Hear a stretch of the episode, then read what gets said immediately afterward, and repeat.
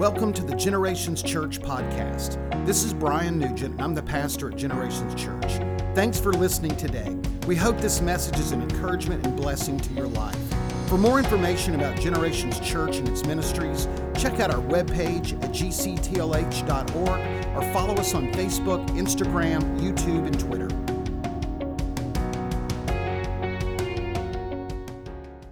All right, um, so I, I started a series a couple weeks ago uh, called Deconstruction, and I want to do the, uh, the second part of that this morning. Uh, but at the end of service, uh, we're going to pray for people uh, who are sick. They need a healing, they need a miracle, they need a touch from the Lord in some way. So I'm going to get part of the altar, then we're going to shift and then we're going to pray for people and believe God to touch your life, your heart, your body at the end. We're going to do some special prayer for Don Hurt. He just needs a touch from the Lord. So just want you to know at the very end, if you if you need special prayer, we're going to offer that at the end of the service. So just wanted to uh, mention that to you. So yeah, I started a new series a few weeks ago called Deconstruction. Uh, reject, reevaluate, and restore. Um, now, some may, if you're kind of new to the series, some, some of you may be familiar with the term deconstruction. Others may not be familiar with the word or the, or the, or the meaning of that. So, deconstruction is the process of internal questioning and reevaluating beliefs and faith.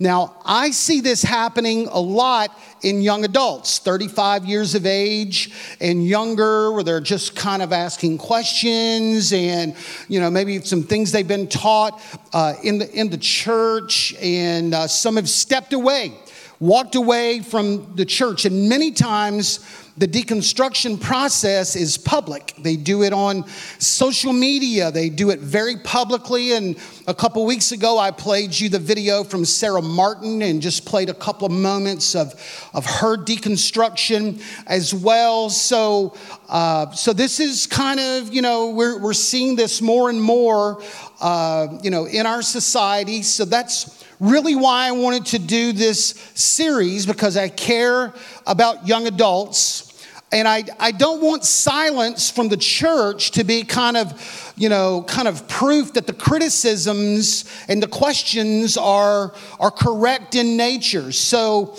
I'm doing this to bring dialogue and hopefully answers and compassion to this space where people are asking some very legitimate some very legitimate questions so there are causes of deconstruction, why people, you know, kind of walk away. Some I've been deeply hurt in the church. I feel like God has let me down, and disappointments have caused me to doubt Him. My experience in college caused me to have doubts and questions about my faith in God. I've witnessed the hypocrisy of believers in the church and has caused me to question the authenticity of Christianity. So, those are not all of the questions, but those are some of the questions that we're trying to kind of work through uh, in this series. So, some things to remember if you're kind of that person where you, man, have some doubts about faith and questions about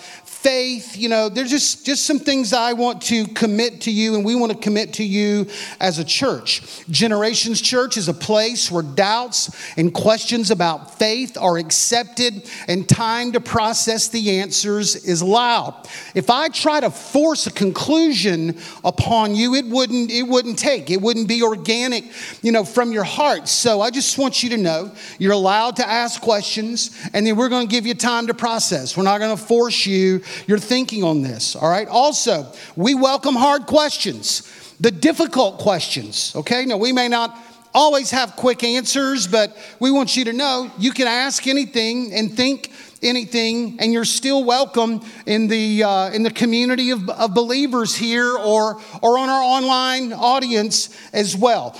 Jude 22 says for us to be merciful to those who doubt, and I want to promise you we will. So if you're that person, you know, you're here in service, you're watching online, maybe you're watching a video or the podcast, maybe someone sent you a link and said, Hey, I would like for you uh, to listen to this. I want to say to you this morning, thank you uh, for allowing me to speak into your life for a few moments. I will honor and respect your beliefs and questions and work, you know, work through them with honor, you know. So I, I want to hopefully start a dialogue. So if that's you, that's my heart this morning. Topics that we're going to cover in this series. a couple weeks ago, we talked about science versus faith and the origin of the universe and humanity, what really happened. So if you haven't had a chance to listen to that, you need to listen to that, okay? Because we talked, you know, about Big Bang. We talked about the creation, the belief in, in, in, God's hand upon creation. We talked about, you know, some problems maybe with Big Bang, the numerical almost impossibility that it could happen. We talked about clues of, of his creation. And then at the very end of the service, I had four PhDs in math and science who came and shared their thinking on faith versus science. And I mean, I'm just telling you, it was the best part of the message. I just want to say that. Well, you didn't have to say amen. I was just, that was my opinion. You didn't have to. Thank you. It's Pastor Appreciation Month. Thanks a lot. I appreciate that. All right, so that was the first. If you haven't had a chance to listen to that, please go listen to that. We're going to talk about where did I come from? Why am I here? What is right and wrong? What happens when I die? Questions of worldview. If God is good, why is there so much suffering, hunger, violence in the world? Why are so many people hurt in the church by its leaders? We're going to cover also, I disagree with the church on beliefs of sexuality, gender, marriage, and family. So, in any particular order, we're going to be dealing with those. This is not exhaustive by any means. I am limited just really, you know, by, by time, but I'm doing my best to kind of work through this the best I can. So today I want to talk about is God real? Is the Bible real and dependable for today? Did Jesus really live? All right, I want to kind of work through those questions because these are some of the common questions of those who are maybe skeptical to faith, have questions about faith. They're walking through deconstruction or they are considering faith, but they just have some very legitimate questions about the origin of this of this entire uh, this entire kind of kind of topic. Maybe you, uh, as you, in your academic experience, maybe uh, heard some things that have caused doubts and questions about this topic, and I want to I want to address you and talk to you as well. Now, I told the church, I told you a couple weeks ago, this series is going to be different in content and structure. So I'm asking for some latitude this morning because I'm going to answer these questions.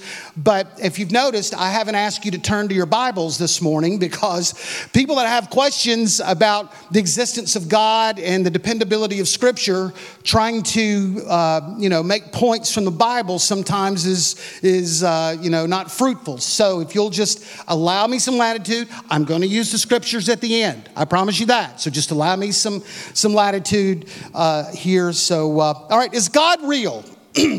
is God real? How do we know that He is real? I think it's a very fair question, okay? Uh, is our existence just a cosmic result of a material universe? Or is there more?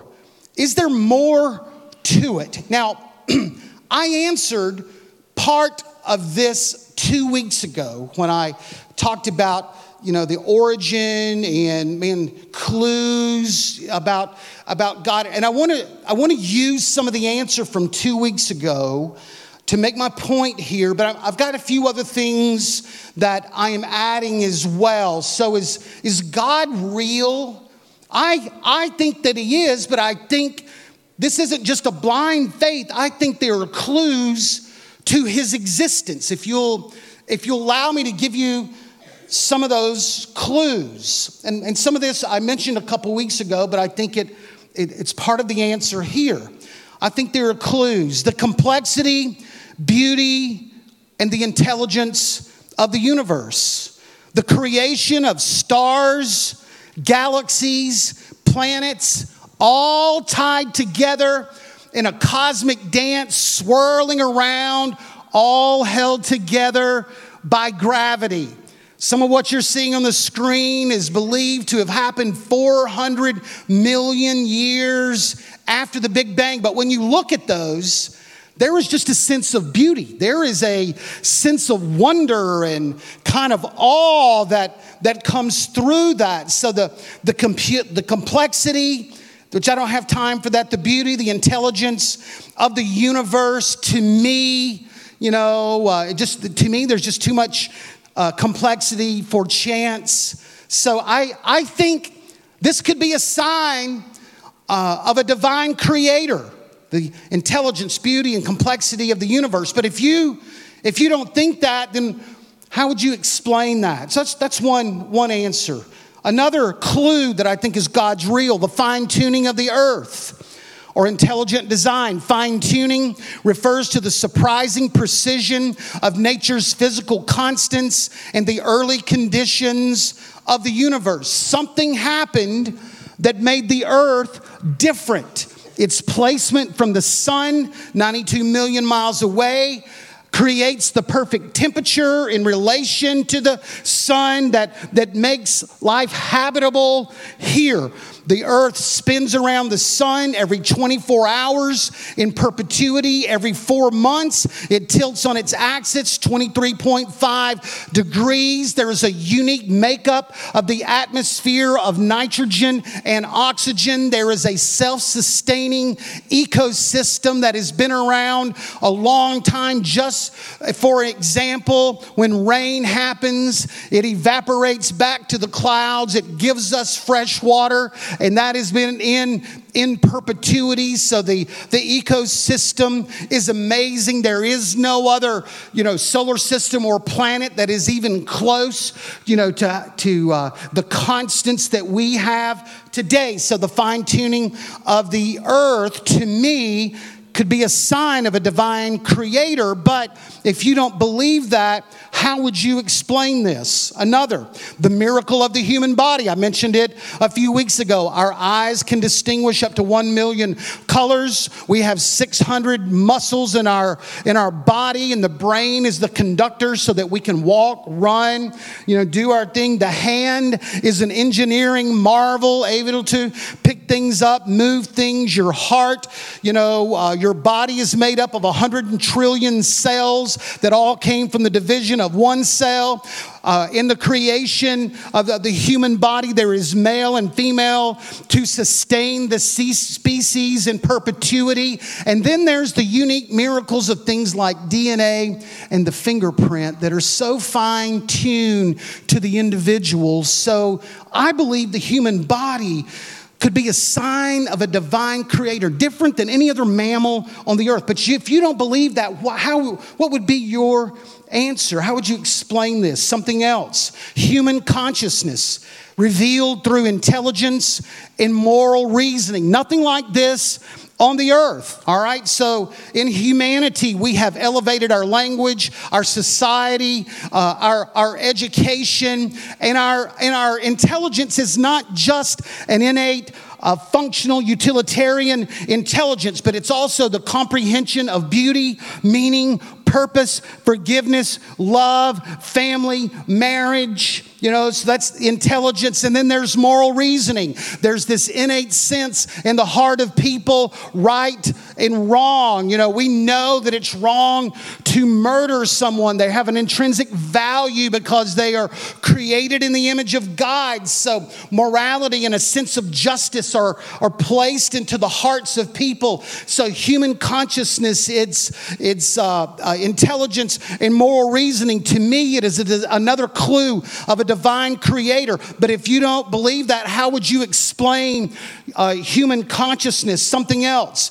Primitive civilizations show belief in some form of deity. PBS, its NewsHour, just a couple of months ago, did, did a, a video segment called, and an article called Which Came First Society of, or Fear of God. So, in their research, as they are looking, you know, answering the question, society or fear of God, they, they have another angle in this article, but the, but the, uh, you know, like what came first, the society or the fear of God. And it just proved that very early, very early, people had this belief in God. You know, just, you know, so early anthropological evidence shows a belief in God, some type of religious expression, and almost constantly a belief in the afterlife. These are early primitive civilizations that did not have access to religious teachings or, or missionaries. So, in the heart of people, very early on, there was this belief in some kind of deity. So I would, I would say, I believe this is, could be a sign, another sign of a divine creator. But if you don't believe that, how would you explain this? I want to give you something else, another clue to the existence of God. How about the existence of Israel? We believe God if you, if you read the Bible, God made a covenant with the Jewish people and gave them the land of Canaan and Palestine. So we, we, we believe this is a, a different, different type of country, okay? Uh, with, a, with, with a, a, religious hand on it, a, a spiritual hand. Israel is the only nation on the earth that inhabits the same land, bears the same name, speaks the same language, and worships the same God that it did 3,000 years ago. Israel is the only nation in the history of the world to regain its identity and borders after being moved out of its homeland 3,000 years ago. Okay? So if these things are true, it shows, like, why is this country still around? It, you know, I believe it shows their existence is due to the promise and the covenant that God made. And even this tiny little country is still woven intricately in world events and biblical prophecies, this little country. And I want to add one other thing anti Semitism. How do you explain that? The Jews, Jewish people have experienced a generational hate unlike any ethnicity on the face of the earth. Now, I think it's Satan's response to the covenant that God made with them a long time ago. So it's not surprising in world history, especially in World War II, that one of the most evil men, you know, who, who ever lived did everything in his power to exterminate the Jewish people. Not just the conquest of lands, which normally occurs in war, but an exterminate, you know, an entire people, genocide. So we've never seen a race of people hated like this. So I just want to say, I believe that the existence of Israel over the long term, its ups and downs, could be a sign of a divine creator. But if not, how would you explain this? I want to give you something else. Is God's real? I think, I think here's some more clues. The personal spiritual experiences of millions of people this needs to be looked at, all right? I know some people think, you know, when they look at the church and the church world today, that this is the, you know, the mindless thinking of generational robots and everybody's crazy, okay? Now, let me just say, there are some crazy people here. Let me just say that, okay? All right, but to just dismiss the personal spiritual experience as some, some mind, you know, some generational robots, then you are missing an important clue. You need to take a moment and sit down with someone and hear their life transformation story. We have a building full of people here who've experienced the transforming power of God. And outside of me, they would testify that they were lost, but now they're found. They would testify that God has changed and transformed their life. In this building, we have addicts that have been set free, people who've been in jail, people who've experienced brokenness, but through the power of Jesus, they've gotten a second chance and they've seen their spiritual life and many times their physical life restored. So, I want to say, don't underestimate the power of, of spiritual experiences of millions of people. You, it's, it's easy to go, well, they're just, you know, they're just kind of, you know, like robots. But I would say, if you're curious about this, sit down and hear some of the stories that people have gone through. All right, so I believe the personal spiritual experiences could be a sign of a divine creator. But if you don't, how do you how do you explain that? Last one. Miracles, miracles. Science says life is governed by immutable laws of mathematics and physics. They are absolute. There is no exception to it, like the law of gravity, okay? So, if we can prove one verifiable miracle of supernatural origin, then that would blow up the framework that science and faith have the answer to everything. Some miracles. Miracles. Watch this video. Lord praise this morning. Give the Lord praise. Glenda? Amen. Linda, um, you and Danny were in a terrible automobile accident. Listen, you're, you guys are terrible drivers out here. Sorry God's having that. to heal people to clean up your driving. Come on. Sorry. The, uh, I mean, it was a terrible accident back in November, and man, all kinds of things, but especially in your, your shoulder. Kind of what were you going through? What was your life like with your, your issue with your shoulder? Well, I had a terrible pain 24 7 running all down my arm. Um, little to no sleep, kind of really, you know, when you kind of just fall out and you just have to sleep or not make it. but uh, terrible pain. And had three MRIs and one specifically on the shoulder showing I had a uh, tear in the rotator cuff. So the doctor decided that maybe we should just go ahead and do surgery. Well, the first time he told me that, I literally walked out of his office. That's how bad I didn't want surgery. I had to apologize for that profusely, but yeah, so that's where we are. So you're in service on April the 10th. You came down. We were doing prayer for those that needed a healing or a, a miracle. And what, what happened to you in that moment? Well, I had two people praying for me that morning, and I felt the healing power of Jesus go through my arm, shoulder, whatever. And not that I could still pick up my arm, but it definitely was a healing power. And I told Pastor that afternoon in our small group that I felt the healing power. So I went to the doctor, uh, excuse me, I went into surgery Tuesday after that morning. And what they find? Well, I did not have a tear in my rotator cuff. and that is only praise to Jesus. But so he shaved off my collarbone and he uh, cleaned everything out. And I have not had not one pain from all that horrible pain that I had before. Now, I have a little bit of pain from surgery, but I'm doing fantastic. Praise the name of Amen. Jesus. Give the Lord praise. Thank you, ladies. Thank you, ladies. Come on, give him praise this morning. Amen. We were at the circus that afternoon. She said, I still feel a heat in my shoulder. All right. So I didn't pull a testimony from YouTube. I pulled a testimony of someone that's sitting here in this morning in our service that just felt God's healing power of miracles. And you can go by her, punch her in the arm this morning just to check it out. Now, she may punch you back.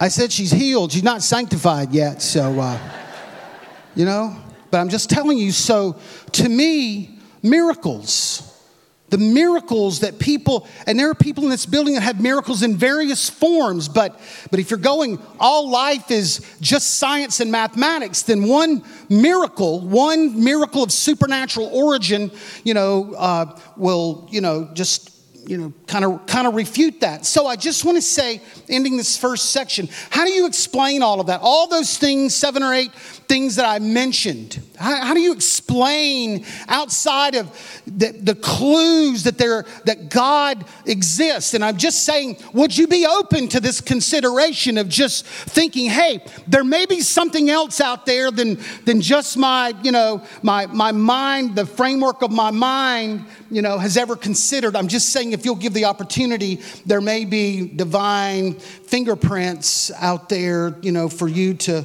maybe to take a look at. And I want to say too, the question about the existence of God is very important because it's foundational to your worldview.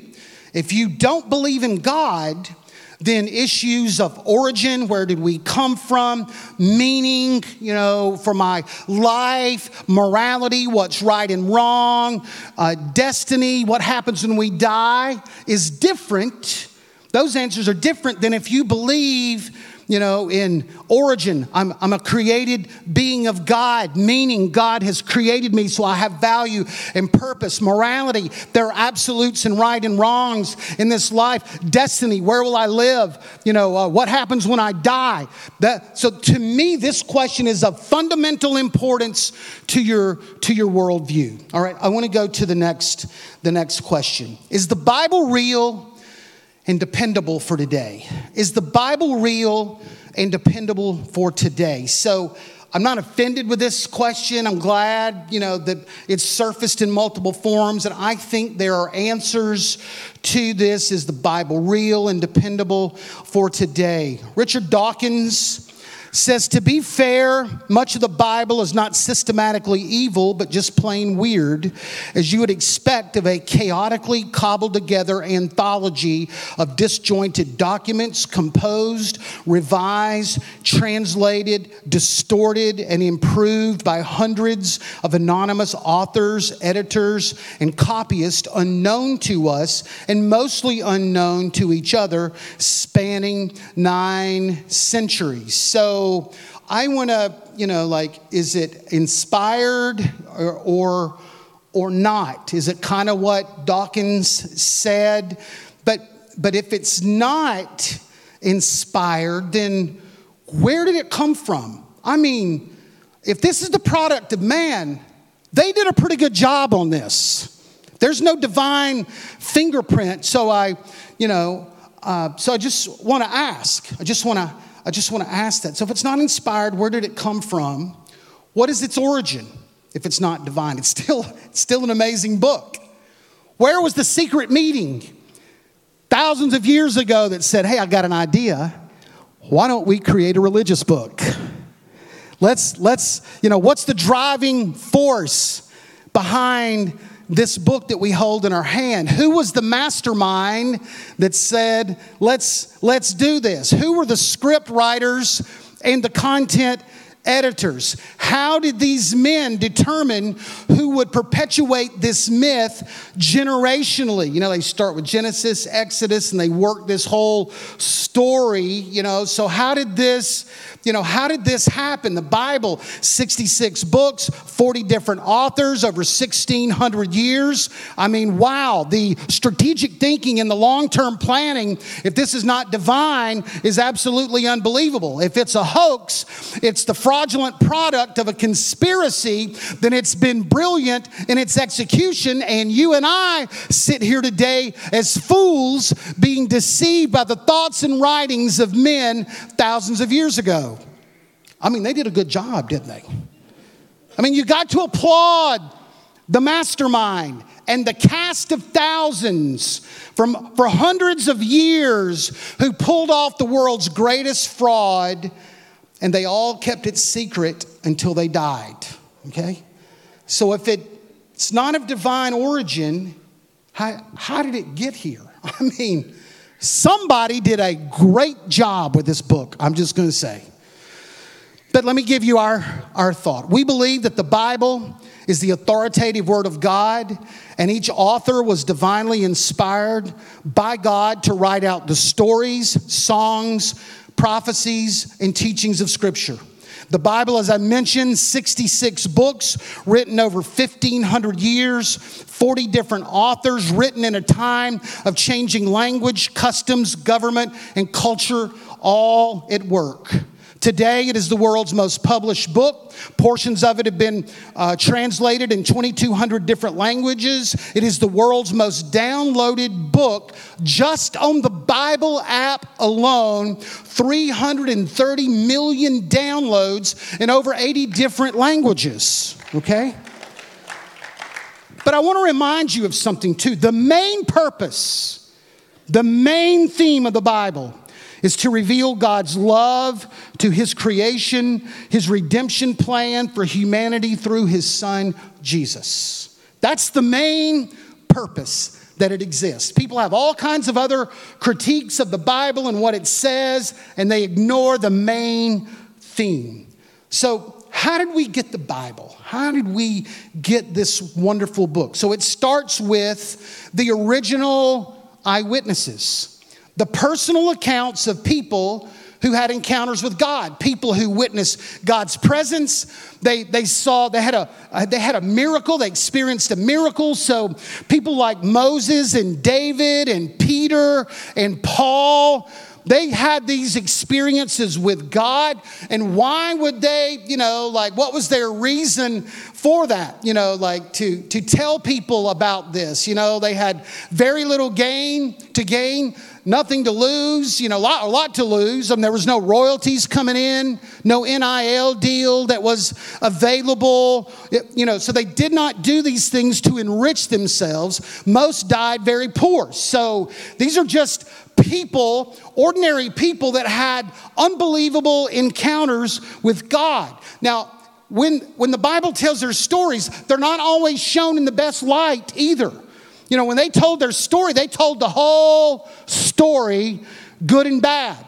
So if I'm Moses, you're going to hear about the burning bush in the Red Sea. You are not going to hear that I hit a rock and didn't get in Canaan.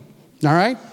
If I'm David, you will hear about Goliath, but you will not know about Bathsheba. That wouldn't make it.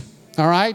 If I'm Peter, you're going to know that I walked on the water, but you're not going to know that I sank, and I surely, you're not going to know that I denied the Lord. So these eyewitnesses came forward. They had personal experiences. They told their stories about what happened to them, good and bad. Next part oral storytelling. This is part of kind of ancient Old Testament, you know, kind of ancient history, but before the development of written language, people just started telling their stories. They would just there was oral storytelling and it would be passed you know it would be passed down. They started telling their stories to others and families and that was just part of the transmission process. So people would have these experiences and they would tell others and others you know would hear and, and tell the stories. So eyewitnesses oral storytelling, written history. So the eyewitnesses, the third part, eyewitnesses started to write down and journal their thoughts and experiences. Okay, kind of started to keep a diary and a journal. Now, please know when they're writing these books, they have no concept at that moment that this is going to be used in a master book, that it's going to be a compilation of books that will be passed around for generation. They had no idea. They're just writing their particular stories. The writings at that particular time were either on papyrus, which is paper, and I have a and have an image that I want to show you up there. So it's a very thick kind of paper that with ink they would kind of etch in. So there was papyrus and or there was parchment another image and that's more of leather. It was very very thick. So they would take these pins and it wouldn't roll on like a ballpoint pen today. It was etched down with ink. So they started writing oral, oral history, and what developed over time was a system of copyists and scribes copying documents. So let's just say you know, the paper and the leather, it only would last 15 years due to the humidity and, you know, they don't have homes like we did. So, what developed over time was a system of copyists or scribes copying documents if you wanted to save something that you needed to you needed to copy. So there are no original writings of the Old Testament, the Gospels, or the New Testament in existence today. There's no originals. All that we have is copies of copies from a long time ago.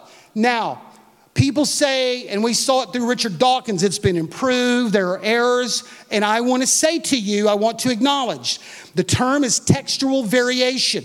They have looked at some of these and they have seen errors in the writing. It would be like if I gave you the Bible and a pen and a pad and said, I want you to write it the best you can, word for word, Genesis to Revelation.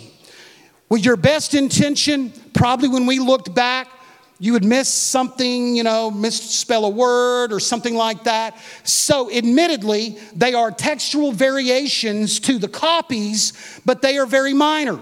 Most of it's punctuation or spelling, or somebody scratched out a word, or they used kind of a kind of another word. So there is an answer when people go. It was improved. There are errors. There are there are answers to that. The numbers of copies of a document gives strength to its accuracy.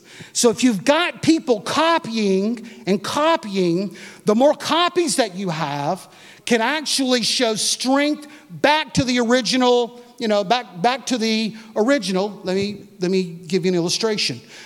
The number of Greek New Testament copies in existence are 5,600. 5,600 copies of the, the New Testament in Greek, okay? So it's, it's, it's very hard when you have that number of copies to have some kind of error work its way through to the Bible because you have all of these, all of these other copies. The, the earliest that we have, um, the earliest copy that we have is from about 150 years. We've got an image.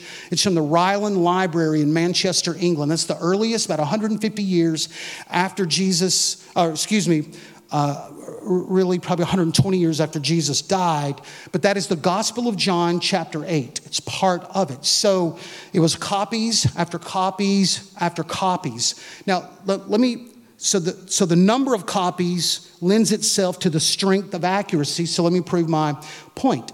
Um, those of you, you know, if you're familiar with the Lord's Prayer, here's the version and the King James Version, Matthew 6 13. It says, Lead us not into temptation, but deliver us from evil. For thine is the kingdom and the power and the glory forever. Okay? That's the old King James in 1600. But they started looking in some very early manuscripts past that, they didn't see they didn't see the last sentence. So if you look in the NIV today, Matthew 6 13, here's what you see Lead us not into temptation, but deliver us from the evil one. So listen to me. The weight of the copies, they were going, you know what? There was a copyist one day who was really getting into the moment. He's just writing, lead us not into temptation. He feels revival. Deliver us from evil and he just puts, he just starts a worship song. For yours is the kingdom and the power and the glory forever. Amen. All right? He just felt it. But they went, you know what? The weight of what we see, it's not there. So they corrected it. So to me, I want to make a statement to you. To me, that shows very great caution that they are trying to you know, establish the original intent of the writer, you know, as much as they can. Now, I know that they ruined a really good song. The Lord's Prayer, you know, the very last line, for thine is the kingdom and the power. You just go ahead and sing it, you know, but when I make reference to this, I don't, I don't use that particular, that particular sentence. But to me, it speaks to the reliability, dependability, you know, of, of the scriptures. Because is it, you know, with all of this kind of handed down, no computers, do we feel like it's accurate? And I'm just going, there was a point where they were going, you know what? In this sentence, we don't feel the weight of that is there. And they made that correction. So people go, yeah, it's the eyewitnesses, you know, the oral tradition, the oral storytelling. I got a problem with that. It's all the copies and copies and copies.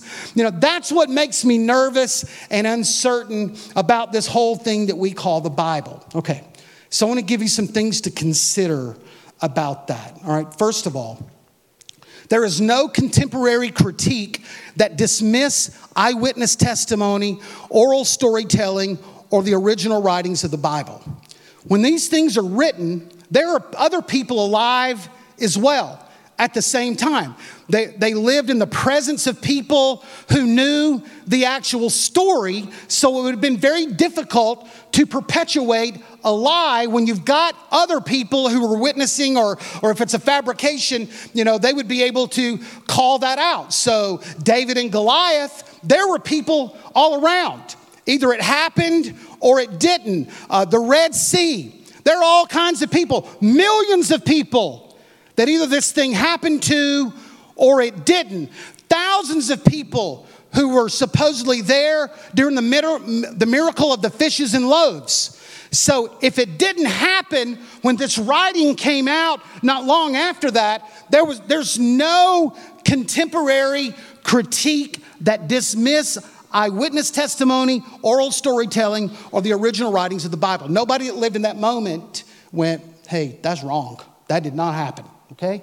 Keep that in mind. Something else to consider.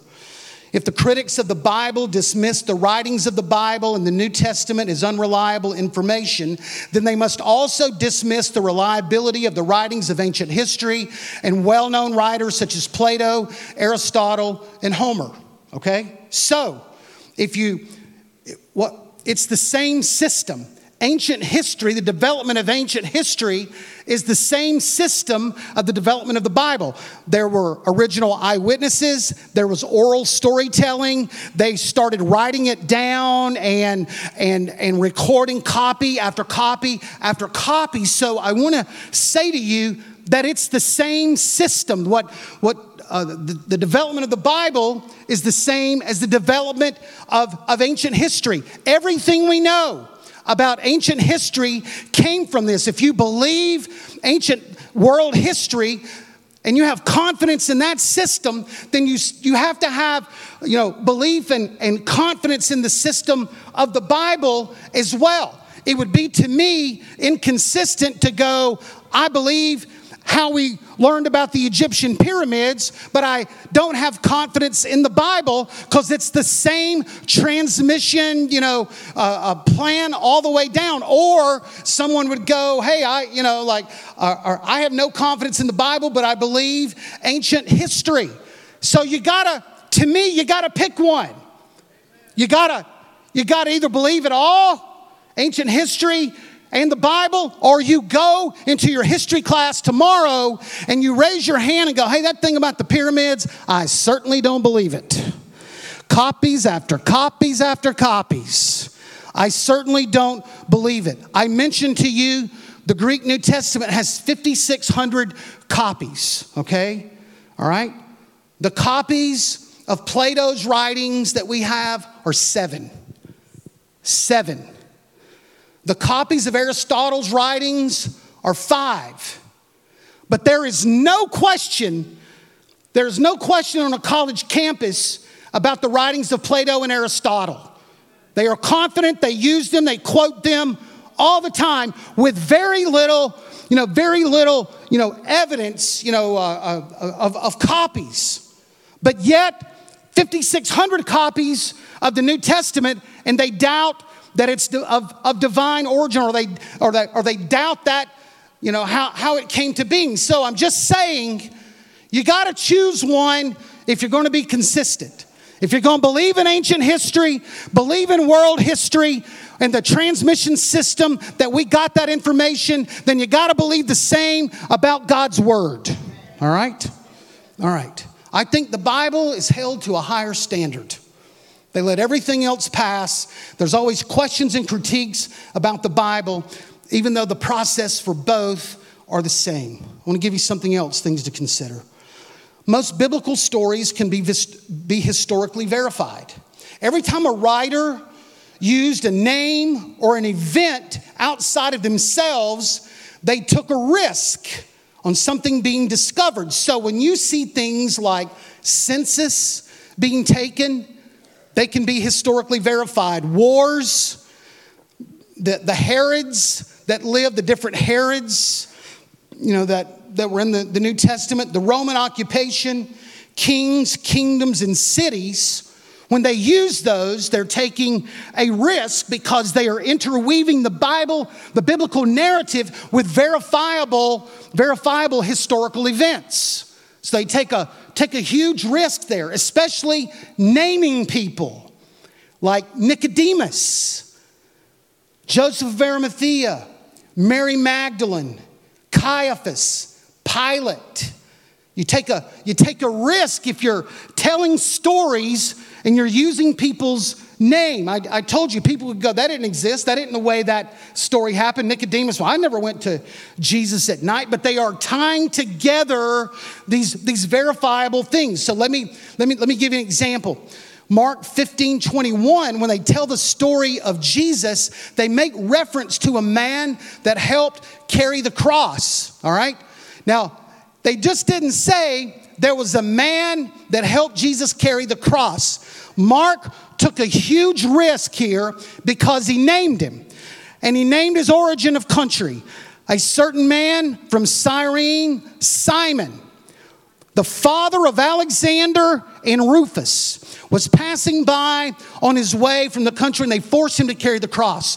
So the gospel writer here took a huge risk identifying a man named Simon and his sons.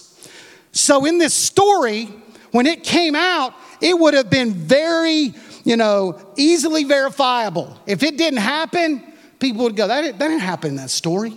That didn't, that didn't happen, you know, who, or, or they go to people like Simon and Alexander and Rufus and go, hey, did that happen? Because he named, he named them. So there's, it's verifiable. It's historically verifiable. So it's true. If it's true, then it adds a powerful element to the story. So the, the writers took risk when they used names outside of the Bible. I want to give you something else to consider Old Testament prophecies concerning Christ. There are things that are mentioned in the Old Testament hundreds of years before that came about in the time of Jesus. And I just want to mention a few of them, but I'm, you know, here's some things to consider about is this a divine book? Questions like, the Messiah will be born in Bethlehem. The Messiah will be born of a virgin. The Messiah will enter Jerusalem triumphantly. The Messiah will be rejected by his own people. Uh, the Messiah will be mocked and uh, taunted. The Messiah will die by crucifixion, pierced with his hands and feet. The Messiah will suffer with a sinner. The Messiah will be buried in a rich man's tomb. The Messiah will be raised from the dead. Okay? So I just want to go back. If this is not divine, Somebody did a good job, okay? But I want to say to you if, if you've got some kind of doubt, these prophecies were spoken probably 1600 years before they, they happened, okay? And, and they were all fulfilled in the life of Jesus. Something else the consistent doctrinal narrative harmony throughout the Old and New Testament. Now, listen to this. The consistent, to me, this is another miracle of the Bible, the consistent, consistent doctrinal, harmony, uh, doctrinal and narrative harmony throughout the Old and New Testament. So you had this Old Testament sacrificial system. If you'll remember that, lambs were sacrificed, their blood was shed for forgiveness. And it came about like on Passover. It was the big time Passover when everyone, they would take that lamb and they would sacrifice the lamb and his blood would, would forgive, you know, the, the entire nation. That's Old Testament, okay? Old Testament. But it but there's a it, there's an unusual miraculous weaving together with the New Testament. When Jesus appears, John the Baptist says, "Behold, the Lamb of God that takes away the sin of the world." Boom. There's a there's a connection, a miraculous connection, and then Jesus' death on the cross occurred on the day of Passover. You know, I mean, that, there's an unusual connection. How did that, you know, how did that happen? You know, it's a, it's, it's a, a doctrinal and narrative harmony from Old Testament to New Testament. And, and the last thing on this, on things to consider about this, the death of the apostles. The death of the apostles. Would they die for a lie? Now, people live for a lie, but if you know something's fraudulent, are you going to die an excruciating death for that? If you know it's a lie, hey, we've made a little money, we've got some notoriety, but you know, getting my head cut off for that? No way. All the apostles died a martyr's death. Why would they do that if, they, if there was not something deep in their heart, you know, that of, of, of having this experience with God? Well, the Bible is old and it's written by men. I hear that all the time, okay? It's old and it's written by men. Well, old in actuality means there's staying power over a period of time.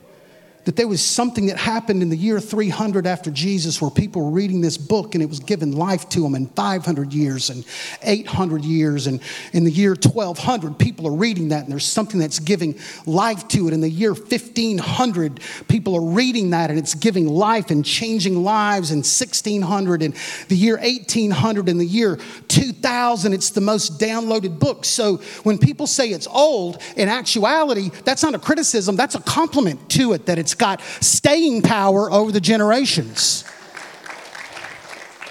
It's written by men. Who's it supposed to be written by? What's the, what answer are you looking for here? Tablets floating down from heaven. You know, I want to tell you, I think God took all of his resources to put the plan of his redemption in a book that you can read. And I want to tell you something today. I, I think with great certainty, with great certainty, you can look at this book and go, you know what? This is God's plan, His message for humanity in 2022. That's my belief this morning. That's my belief. Last question, I'm going to do it very quick. Did Jesus really live? Did Jesus really live? Is there extra biblical evidence that Jesus exists? Now, because when people ask that question, like for me, to take the Gospels, if they don't have a confidence in the Gospels, you know, you're, you're, you're fighting a, a, a battle you'll never win. But I just want to tell you, there are evidences outside of the Bible that there was a man named Jesus that lived. I'm only going to show you three. I'm going to do it really quick. There are many, many more than this, but I'm going to show you three of the strongest ones that show uh, in history that Jesus lived. So the first one, his name is Tacitus. He is a Roman historian, okay? So he's Roman and he's writing Roman history and he's telling the story of, of Emperor Nero. He gets to that part in the book and, and Emperor Nero had started a fire for political reasons and he blamed it on people of faith. Okay, so Tacitus is talking, this is, he's, re, he's, he's writing about Emperor Nero, but he's telling about this time and about this fire. So I wanna, I wanna read this to you and I want you to look at all of the different details about this. So here's what he says Neither human effort, nor the emperor's generosity, nor the placating of gods ended the scandalous belief that the fire had been ordered by Nero. Therefore, to put down the rumor, Nero substituted his culprits and punishment in the most unusual way those hated for shameful acts, uh, whom the crowd called Christians. The founder of his name, Christ, had been executed in the reign of Tiberius by the procurator Pontius Pilate. Okay? about 100 years after Jesus lived, this story finds itself in Roman history, okay? Did you see some of the detail, okay? All right, I want to give you something else. Josephus Flavius, about 93 years, he's a Jewish historian. He's just writing, he's just writing history, okay? About 93 years, 60 something, 60, 60 something after Jesus died. Here's what Josephus Flavius says, but I want you to look not just at the mention of his name, I want you to look at the details that are encapsulated in history. About this time, there lived Jesus, a wise man, if one ought to call him a man. For he was one who wrought surprising feats and was a teacher of such people as accept the truth gladly. He won over many Jews and many Greeks, and he was the Messiah. When Pilate, upon hearing him accused by men of the highest standing among us, had condemned him to be crucified, those uh, those who he had in the first place to come to love him did not cease. On the third day, he appeared to them, restored to life. For the prophets of God had prophesied these and myriads of other marvelous things about him. And the tribe of Christians, so called after him, still up to now has not disappeared. Okay? Very strong testimony there. Now, listen, Josephus Flavius is not just here. He's a, he's a Roman historian that people use, I mean, excuse me, a Jewish historian that people use all the time to research life back then. But a very strong statement, just matter of fact. He's just giving details, not giving opinions there. The last one, Brent, the worship team can come. The Babylonian Talmud, commentary on Jewish laws, written between 500 and 600 years after Jesus' death. Okay, so there's some time, you know, elapsed between Jesus' death and, and this. It's, it's more antagonistic in tone, but it still verifies some things that we know. Jesus was hanged on Passover Eve. 40 days previously, the herald cried. He's being led out for stoning because he practiced sorcery and he led Israel astray and enticed them into apostasy. Whoever has anything to say in his defense, let him come and declare it. As nothing was brought forward in his defense, he was hanged on Passover Eve. Okay? Just written in the history books. No opinion, just here's what happened. Okay? The writer C.S. Lewis said this about the life of Jesus he was either a liar, a lunatic, or Lord. Okay? Would he die for his lie as well? Why did he do it? For money? He said, The Son of Man doesn't even have a place to lay his head. Power? We want to make you king. Let's start the kingdom now. My kingdom's not of this world. Profit? What did it bring him? It brought him hatred, persecution, misunderstanding, torture, and death. If he was a liar, then all of his teachings are tainted. You know, he taught about, you know, remembering the poor, keeping money in its proper place, love your neighbor, forgive your enemies. But if he's a liar, then all of it's tainted there's nothing good. You can't just pull out certain things about his teaching, but you go, he's a liar. If the disciples invented him, they invented the world's most interesting fictional character. But very few people believe that because there is literal historical verification that the man named Jesus lived and that his death in the history that I just gave you is very close to the biblical narrative. Okay? So the question that was asked can you prove that Jesus lived? There was a man named Jesus that lived. And I go, yes, yes. Now listen to me. I believe if you take all the things that I talked about today, the clues of God, is He real?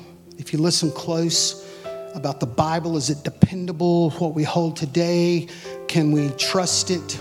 Did Jesus live. I believe if you take all of those things that I mentioned this morning, I really, really think it points to a great probability of the existence of God and His Son, Jesus. Okay? Why am I here? Am I a mere product of chance, physics, and biology? Is my life just part of a random, chaotic order? And I say no. No. I think you have been created by God. I think you are a miracle, very unique to the hand of God. I think that you have a purpose and a divine plan that God has created for your life. But not just an existence of jobs and family, but I think there's a deeper existence he wants fellowship with you. It's kind of like a parent and a child. The parent just doesn't birth a child and move on. That parent births that child, loves that child, and wants to, wants to be close to that child. So I want to say to you if you come from a, a, a, a mindset of, of doubt, skepticism. Maybe you've totally deconstructed and you've walked away from faith. Can I just can I just ask you to think just just one thing? All right? Can I just nudge you just a little bit to a thought of maybe being open that this all could be true? Just instead of just closing it off, just going, you know what?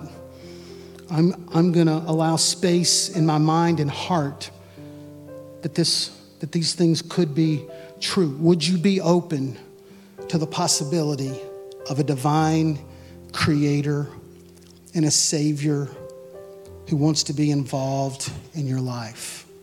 All I'm asking respectfully was you just be open to that possibility. And I want to say, don't be afraid of where this takes you. If you're open, prayerfully open to this moment, you may be surprised that you may see the hand of the Lord and that God starts speaking and revealing himself in ways that you never planned, never thought of. All right? So I just say, can I just nudge you to just being open to that possibility? And you never know what will happen in your life. Just closing. I told you, I can't preach a whole sermon without the Bible. Come on, give me a moment. My congregation's getting nervous out there. There's probably a petition going on. So I, I did all of that, you know, because I, I, I care about people that have questions. But ultimately, I want you to know who He is, you know? I'm one of those that had that personal encounter. I'm not up here preaching something because I have to. It was the family business. I had an encounter with the Lord when I was in junior in high school. And I'm just telling you, I've never been the same.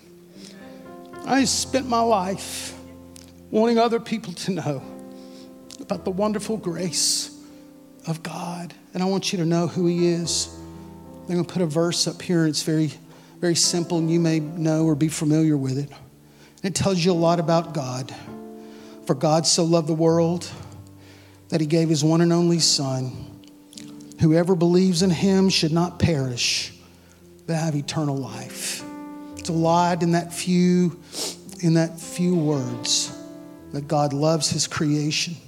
He gave up the thing that was most important to him on behalf of all creation because the love he had for his son and the love that he had for his creation, man, he swapped one for another. And that shows great value of his creation and that everyone that believes in him, man, we're going to live forever with him. There's going to be eternal life. He also said, The Son of Man came to seek and save that which was lost. You know, he was very aggressive. He came to earth. Wanted to find you wherever you're at. He's seeking whatever your darkness, brokenness, whatever. He's coming to find you. He's got a message for you. He's got a plan for you. He's got a plan for restoration for your for your life. All right? So, are you a mere chance of physics, biology? I say no. No. I think you're a wonderful creation in God, and I think if you'll give Him a little space and a little latitude, I just think God will reveal Himself to you, maybe, maybe in a surprising way.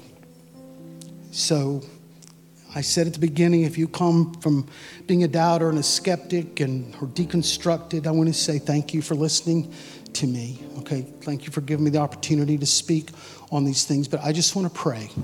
I want to pray. And if if you're kind of a doubter, skeptic, if you'll just allow me this prayer to just say, Lord, and, and maybe you just say, Lord, if you're there, just show me. Would you pray that prayer? Would you move just a little bit in your thinking and just go, all right, I'll be open. God, if you're there, show me. Okay. So, Lord, Lord, I thank you. I thank you that you that you love your creation. I think, Lord, even today, there are wonderful people that have doubts and questions, and Lord, you are bigger than doubts and questions. You're not offended with them or you angry with them. But Lord, I pray for those today that walk through a season of skepticism. Maybe there's things that have happened in their life and they, they, don't, they don't know what's going on. It's made them question you. I just pray today as they open their heart just a little bit, Lord, I pray that you would reveal yourself to them. I pray that you would reveal yourself to them. Lord, I just give you thanks. Lord, as the pastor, I pray for everyone under the sound of my voice, if it's on a, a video, a podcast, Lord, I pray that people would sense the presence of God, something unusual, some life, some energy, whatever term they want to use, coming from this moment. And we give you thanks in Jesus' name. Amen.